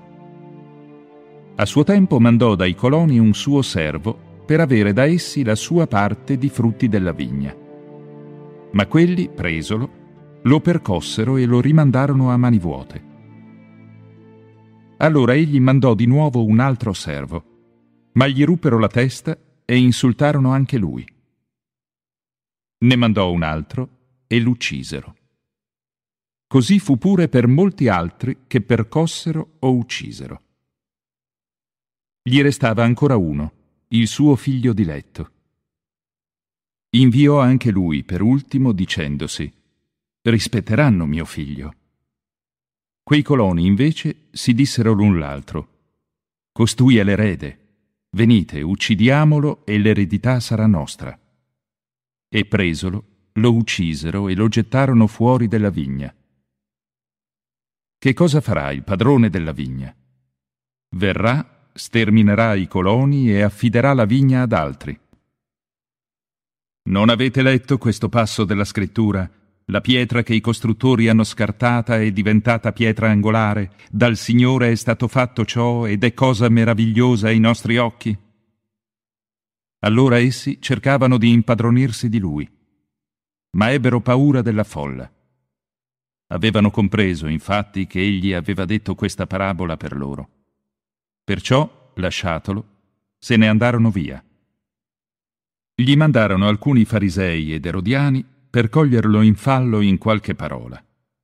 Raggiuntolo, costoro gli dicono Maestro, sappiamo che sei sincero e non ti preoccupi di nessuno, poiché non guardi in faccia alle persone, ma insegni la via di Dio secondo verità. È lecito o no pagare il tributo a Cesare? Dobbiamo pagarlo o no. Ma egli, avendo conosciuta la loro falsità, disse loro, Perché mi tentate? Portatemi un denaro, perché lo veda. Glielo portarono, ed egli domandò loro, Di chi è questa immagine e l'iscrizione? Risposero, Di Cesare. Allora Gesù disse loro, Rendete a Cesare quel che è di Cesare e a Dio quel che è di Dio. Ed essi ne rimasero stupiti. Vennero pure dei Sadducei, i quali dicono che non c'è risurrezione. Gli domandarono, Maestro, Mosè ha scritto per noi, se il fratello di uno muore e lascia la moglie e non lascia un figlio, il di lui fratello prenda la donna e susciti prole al proprio fratello. Or c'erano sette fratelli. Il primo prese moglie, ma morì e non lasciò prole. La prese il secondo, ma anche egli morì senza lasciar prole. Allo stesso modo fece il terzo. Tutti e sette non lasciarono prole, e alla fine morì anche la donna. Alla risurrezione, quando essi risorgeranno, di chi ella sarà moglie, giacché tutti e sette l'ebbero per moglie. Rispose loro Gesù, Non è proprio per questo che voi siete in errore, perché cioè non conoscete né le scritture né la potenza di Dio. Infatti, quando risorgeranno dai morti, non si ammoglieranno né si mariteranno, ma saranno come angeli in cielo. Riguardo poi ai morti che vengono risuscitati, non avete letto nel libro di Mosè, nel passo del roveto, come Dio gli disse, Io sono il Dio di Abramo, il Dio di Isacco e il Dio di Giacobbe. Egli dunque non è Dio dei morti, ma dei vivi. Per questo voi siete gravemente in errore. Allora gli si avvicinò uno scriba che li aveva sentiti discutere. E avendo visto che Gesù aveva risposto bene, gli domandò, Qual è il primo di tutti i comandamenti? Gli rispose Gesù. Il primo è, Ascolta Israele, il Signore nostro Dio è l'unico Signore, e tu amerai il Signore tuo Dio con tutto il tuo cuore, con tutta la tua anima, con tutta la tua mente e con tutta la tua forza. Il secondo è questo. Amerai il prossimo tuo come te stesso. Non c'è altro comandamento maggiore di questi. Gli disse lo scriba. Bene, maestro. Hai detto giustamente che egli è unico e che non c'è altri all'infuori di lui che amare Lui con tutto il cuore, con tutta l'intelligenza, con tutta la forza, e amare il prossimo come se stessi, vale più di tutti gli olocausti e i sacrifici. Vedendo che aveva risposto saggiamente, allora Gesù gli disse, Non sei lontano dal regno di Dio. E nessuno osava fargli più domande. Prendendo la parola mentre stava insegnando nel Tempio, Gesù domandò, Come mai gli scribi dicono che il Messia è figlio di Davide?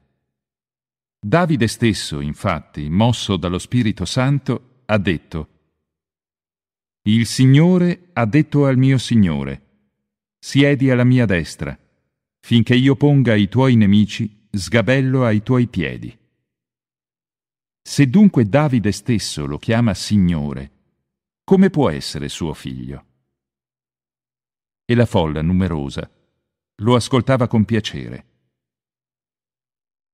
Diceva ancora durante il suo insegnamento, Guardatevi dagli scribi, i quali amano passeggiare in lunghe vesti ed essere salutati nelle piazze, occupare i primi seggi nelle sinagoghe e sedere ai primi posti nei banchetti. Divorano le case delle vedove e fanno finta di pregare a lungo riceveranno una più dura condanna. Seduto davanti al tesoro, Gesù stava osservando come la gente gettava il denaro nel tesoro. C'erano molte persone ricche che ne gettavano molto. Giunta però una povera vedova, vi gettò due spiccioli, che sono l'equivalente di un quadrante. Allora egli, chiamati a sé i suoi discepoli, disse loro, In verità, vi dico, questa povera vedova ha gettato più di tutti quelli che hanno gettato denaro nel tesoro. Tutti infatti hanno dato del loro superfluo, ma essa, nella sua indigenza, ha gettato tutto ciò che aveva, tutto il suo sostentamento.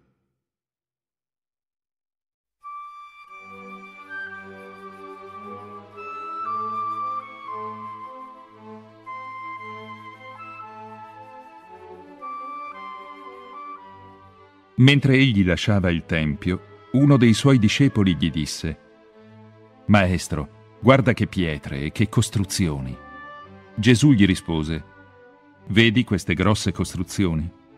Non resterà qui pietra su pietra che non sia diroccata. E mentre egli era seduto sul monte degli ulivi di fronte al Tempio, privatamente Pietro e Giacomo, Giovanni e Andrea gli domandarono, Dici, quando avverrà ciò? E quale sarà il segno di quando tutto questo starà per compiersi? Allora Gesù incominciò a dir loro, Badate che nessuno vi inganni. Molti verranno in mio nome dicendo sono io, e inganneranno molti. Quando poi sentirete parlare di guerre e di rumori di guerre, non spaventatevi. È necessario che ciò avvenga, ma non sarà ancora la fine. Infatti insorgerà nazione contro nazione e regno contro regno. Ci saranno terremoti in diversi luoghi e carestie. Ciò sarà il principio dei dolori. Quanto a voi, badate a voi stessi.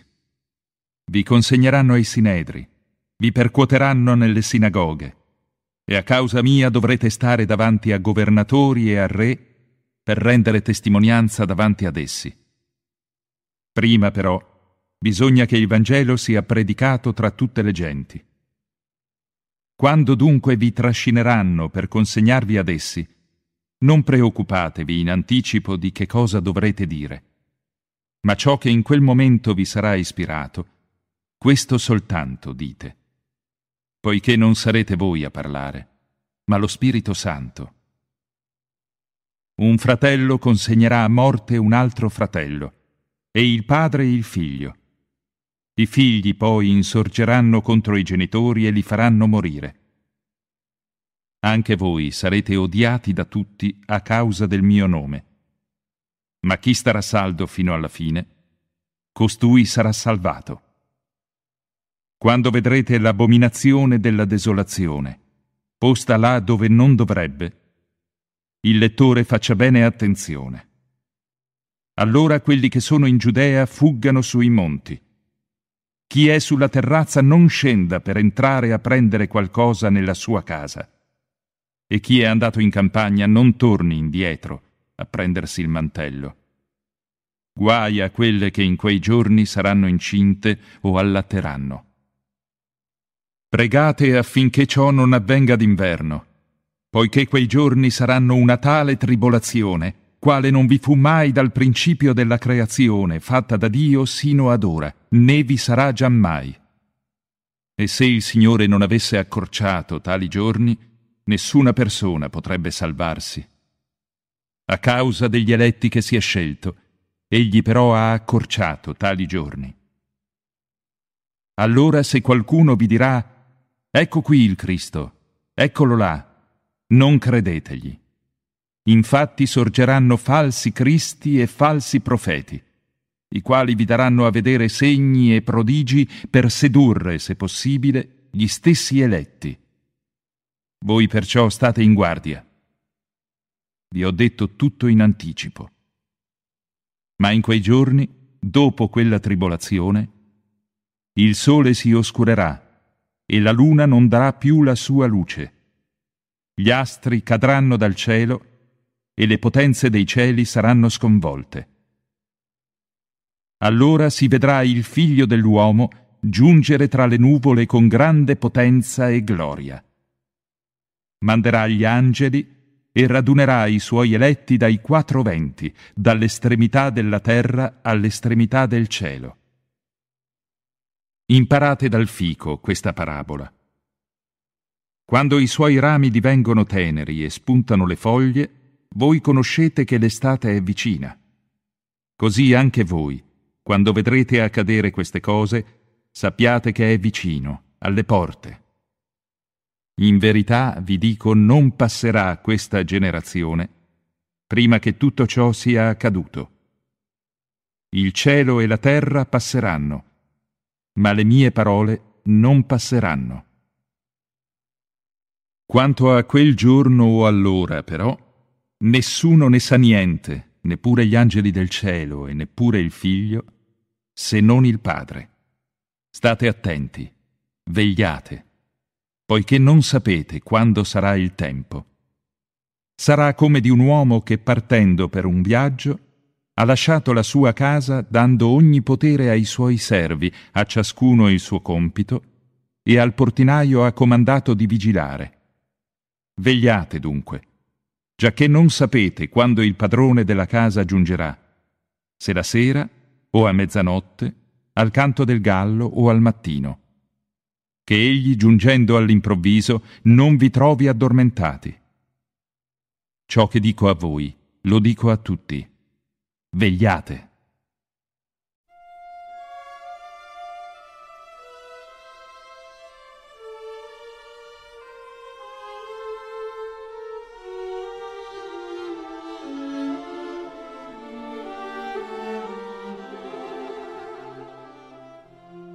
Due giorni dopo doveva celebrarsi la festa di Pasqua e degli azimi, e i capi dei sacerdoti e gli scribi cercavano come impadronirsi di lui con inganno e farlo morire.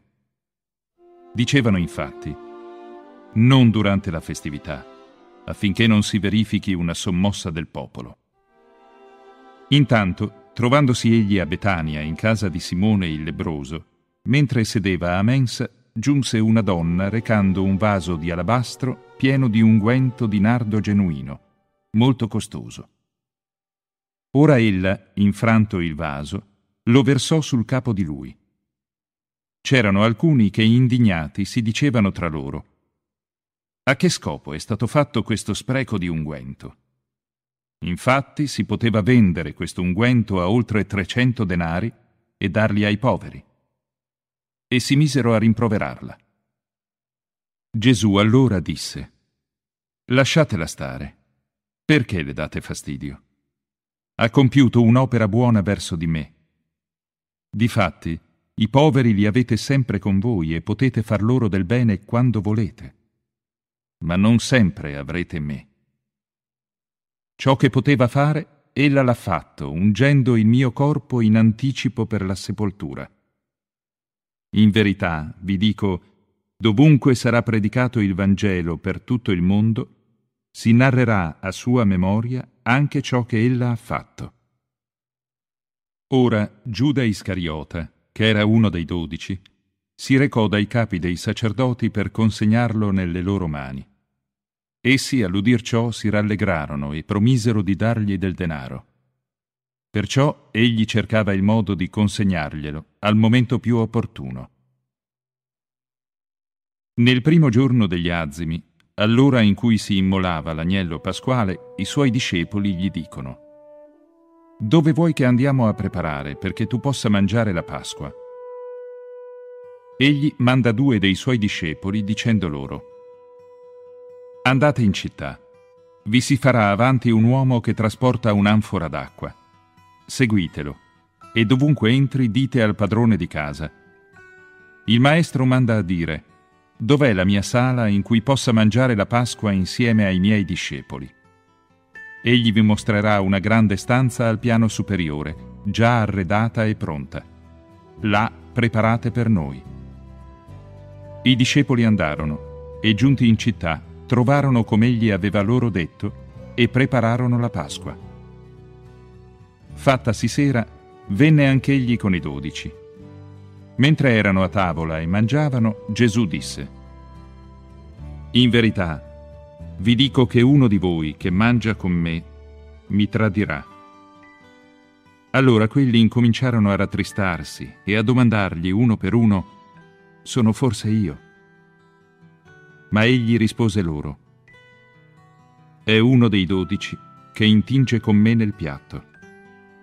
Sì, il figlio dell'uomo se ne va, in conformità a quanto sta scritto di lui.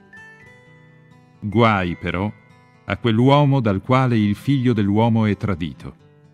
Sarebbe meglio per lui che quell'uomo non fosse mai nato. Mentre ancora mangiavano, Egli prese il pane, lo benedì, lo spezzò e lo diede loro dicendo, Prendete, questo è il mio corpo. Poi prese un calice, lo benedì, lo diede loro e ne bevero tutti. Egli disse loro, Questo è il mio sangue dell'alleanza, versato per molti. In verità, vi dico che non berrò più del succo della vite, fino al giorno in cui lo berrò nuovo nel regno di Dio. Quindi, detto l'inno di lode, uscirono verso il monte degli ulivi. Allora Gesù disse loro, Voi tutti vi scandalizzerete, poiché sta scritto, percuoterò il pastore e le pecore si disperderanno. Ma dopo che sarò risorto vi precederò in Galilea. Pietro però gli disse, anche se tutti si scandalizzeranno, io no. Gli dice Gesù, in verità, ti dico che oggi, questa notte stessa, prima che il gallo canti due volte, mi rinnegherai tre volte. Ma egli continuava a dire con maggior forza, anche se dovessi morire con te non ti rinnegherò. Lo stesso dicevano anche tutti gli altri. Frattanto giungono in un podere chiamato Getsemani. Dice ai suoi discepoli, Sedetevi qui, intanto che io prego.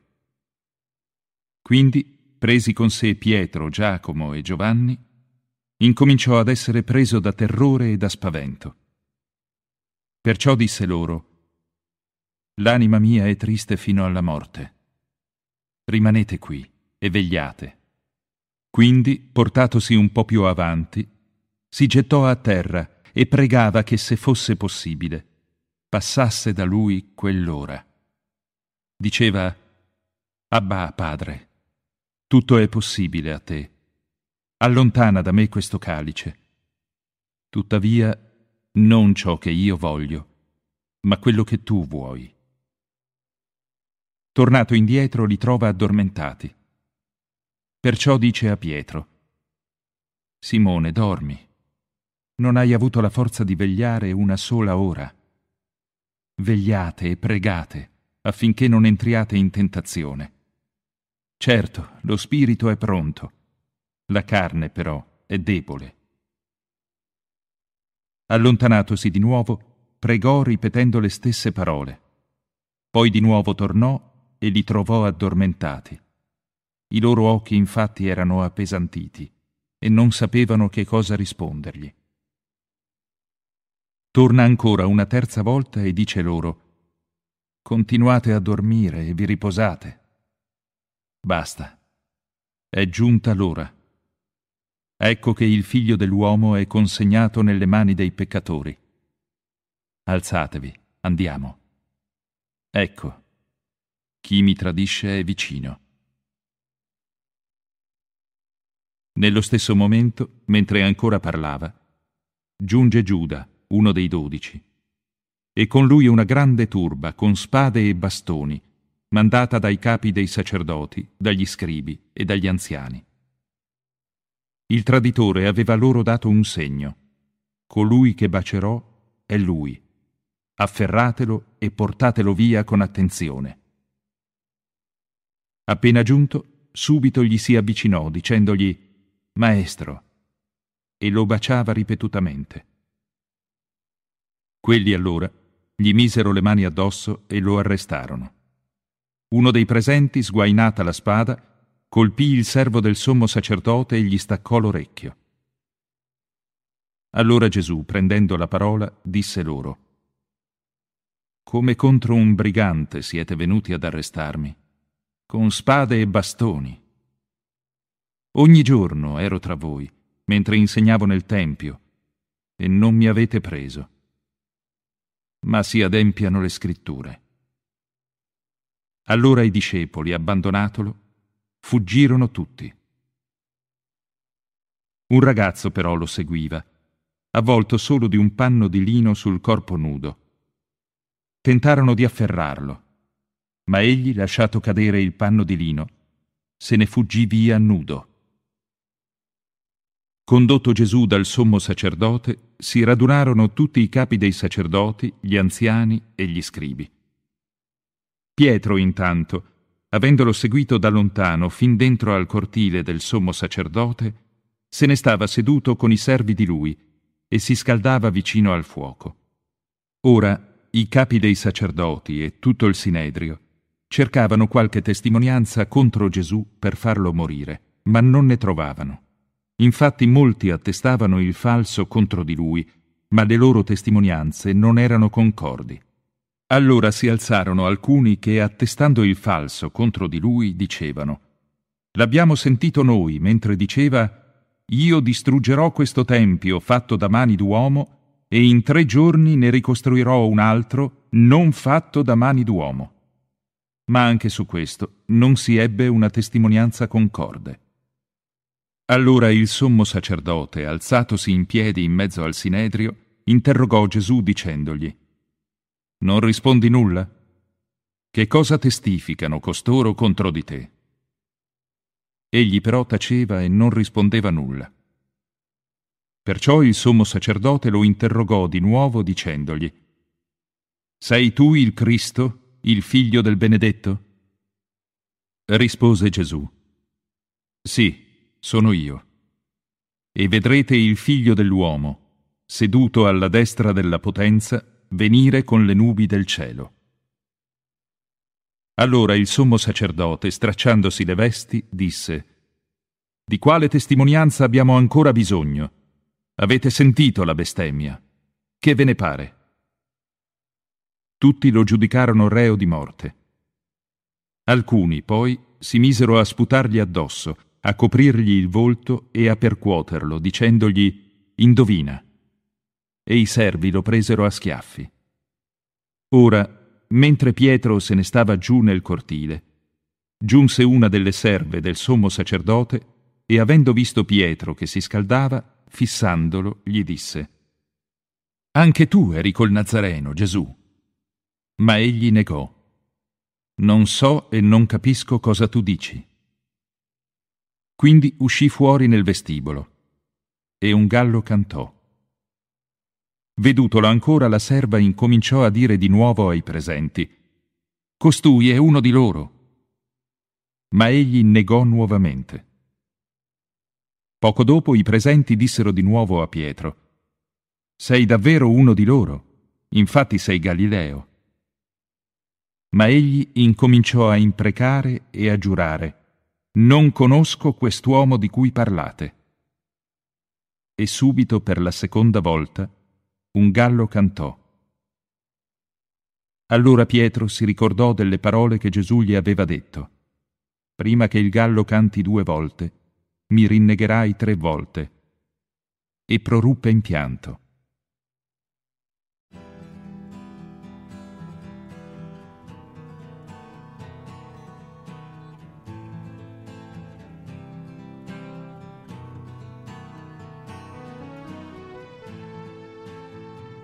Al mattino i capi dei sacerdoti, con gli anziani, gli scribi e tutto il sinedrio, tennero consiglio e fatto legare Gesù lo condussero e lo consegnarono a Pilato. Pilato lo interrogò. Sei tu il re dei giudei? Gli rispose, Tu lo dici. I capi dei sacerdoti lo accusavano di molte cose.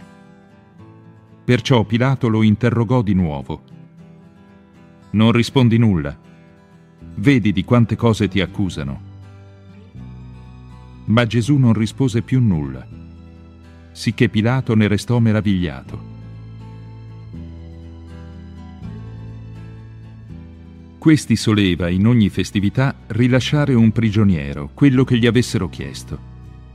Intanto ve n'era uno chiamato Barabba, il quale era stato imprigionato insieme ai sediziosi che durante una sommossa avevano commesso un omicidio.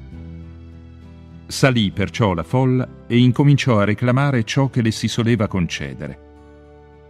Pilato allora rispose loro, Volete che vi liberi il re dei giudei? Egli infatti sapeva che per invidia i capi dei sacerdoti glielo avevano consegnato. Ma i capi dei sacerdoti aizzarono la folla affinché rilasciasse loro piuttosto Barabba. Pilato allora, prendendo di nuovo la parola, domandò loro, Che cosa dunque volete che faccia di colui che voi chiamate il re dei giudei? Quelli gridarono di nuovo, Crocifiggilo. Ma Pilato disse loro, Che male ha fatto? Quelli allora gridarono più forte, Crocifiggilo. Pilato perciò, volendo dare soddisfazione alla folla, rilasciò loro Barabba e consegnò Gesù perché, dopo averlo flagellato, fosse crocifisso. Allora i soldati lo condussero dentro il cortile, cioè nel pretorio, e convocata l'intera coorte, lo rivestirono di porpora e gli cinsero il capo, intrecciandogli una corona di spine. Quindi incominciarono a salutarlo. Salve, re dei giudei! Mentre con una canna gli battevano il capo, gli sputavano addosso e piegando le ginocchia gli facevano riverenza. Dopo averlo schernito, lo spogliarono della porpora e lo rivestirono delle sue vesti.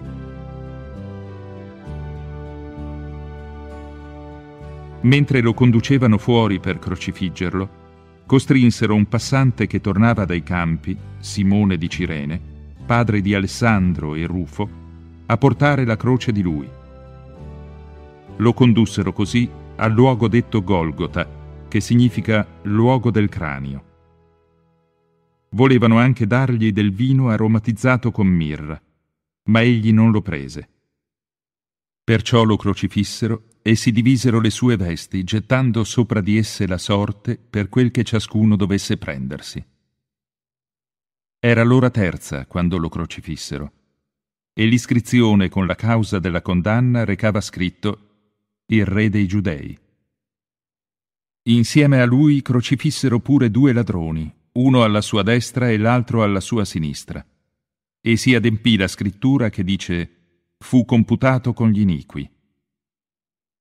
Quelli che passavano lo insultavano scuotendo il capo e dicendo Ehi, tu che distruggi il Tempio e in tre giorni lo riedifichi, salva te stesso scendendo dalla croce.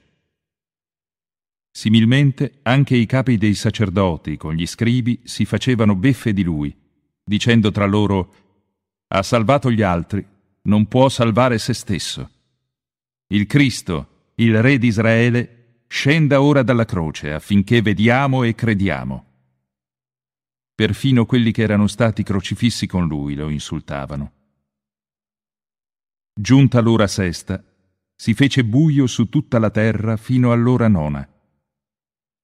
All'ora nona, Gesù esclamò a gran voce, Eloi, Eloi, lama sabachthani, che si traduce, Dio mio, Dio mio, perché mi hai abbandonato?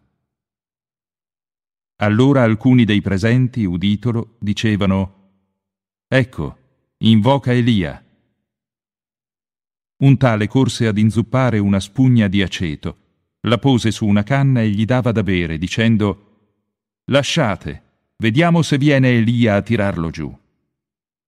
Ma Gesù, emesso un grande grido, spirò. Allora il velo del Tempio si squarciò in due, dall'alto fino al basso e il centurione che gli stava di fronte, vistolo spirare gridando a quel modo, esclamò Davvero quest'uomo era figlio di Dio. Vi erano pure alcune donne che stavano osservando da lontano, tra esse Maria Maddalena, Maria madre di Giacomo il minore e di Giuseppe, e Salome, le quali lo avevano seguito e servito quando era in Galilea, e molte altre che erano salite con lui a Gerusalemme. Fattasi ormai sera, poiché era la parasceve, vale a dire il giorno prima del sabato, Giuseppe d'Arimatea, distinto membro del Consiglio, il quale aspettava anch'egli il regno di Dio, venne, si fece coraggio, entrò da Pilato e gli chiese il corpo di Gesù. Pilato si meravigliò che fosse già morto. Perciò, chiamato il centurione, gli domandò se fosse morto da tempo. Informato dal centurione, concesse il cadavere a Giuseppe, il quale, comprato un panno di lino, fece deporre Gesù. Lo avvolse col panno di lino e lo pose in un sepolcro che era stato tagliato nella roccia. Quindi sulla porta del sepolcro fece rotolare una pietra, mentre Maria Maddalena e Maria di Giuseppe stavano a osservare dove veniva deposto. Trascorso il sabato, Maria Maddalena, Maria madre di Giacomo e Salome comprarono gli aromi per andare a imbalsamare Gesù. Assai presto, nel primo giorno della settimana, vennero al sepolcro appena spuntò il sole. Intanto si andavano dicendo tra loro, chi ci farà rotolare la pietra dall'ingresso del sepolcro? Alzato lo sguardo, però, osservarono che la pietra era stata rotolata, benché fosse molto grande. Entrate allora nel sepolcro, videro un giovane che se ne stava seduto a destra rivestito di una veste bianca, e si spaventarono. Ma egli disse loro, Non vi spaventate.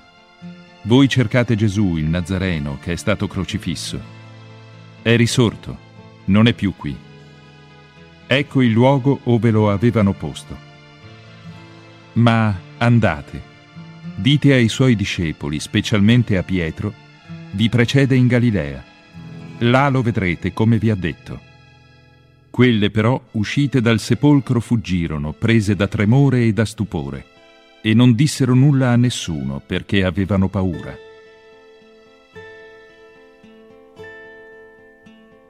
risorto al mattino del primo giorno della settimana, apparve dapprima a Maria Maddalena, dalla quale aveva scacciato sette demoni. Ella, a sua volta, andò ad annunciarlo a coloro che erano stati con lui ed erano afflitti e piangevano. Ma essi, udito che era vivo ed era stato visto da lei, non le credettero. Dopo ciò apparve sotto altra forma a due di loro mentre erano in cammino per andare in campagna. Anche questi tornarono indietro per annunciarlo agli altri, ma non credettero neppure ad essi.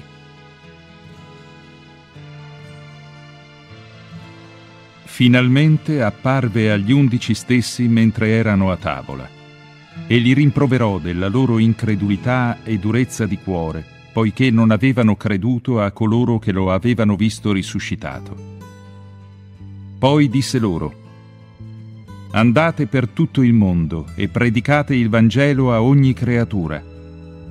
Chi crederà e si farà battezzare sarà salvato, ma chi non crederà sarà condannato. Questi poi sono i segni che accompagneranno i credenti. Nel mio nome scacceranno i demoni, parleranno lingue nuove, prenderanno in mano serpenti e se avranno bevuto qualcosa di mortifero non nuocerà loro, imporranno le mani agli infermi e questi saranno risanati. Il Signore Gesù, dopo aver loro parlato, fu assunto in cielo e si assise alla destra di Dio. Essi poi se ne andarono a predicare dappertutto, mentre il Signore operava con loro e confermava la parola con i segni che li accompagnavano.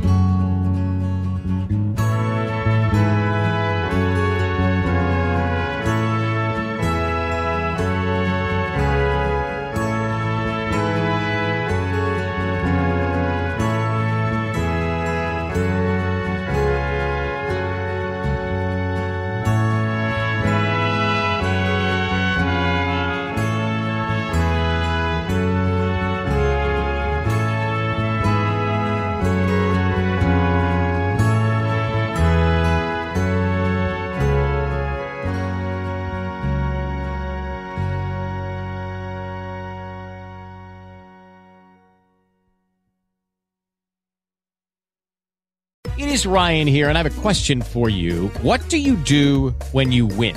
Like, are you a fist pumper? A woohooer, a hand clapper, a high fiver. I kind of like the high five, but if you want to hone in on those winning moves, check out Chumba Casino. At ChumbaCasino.com, choose from hundreds of social casino style games for your chance to redeem serious cash prizes. There are new game releases weekly, plus free daily bonuses. So don't wait. Start having the most fun ever at ChumbaCasino.com. No purchase necessary. Group. Void were prohibited by law. See terms and conditions. 18 plus.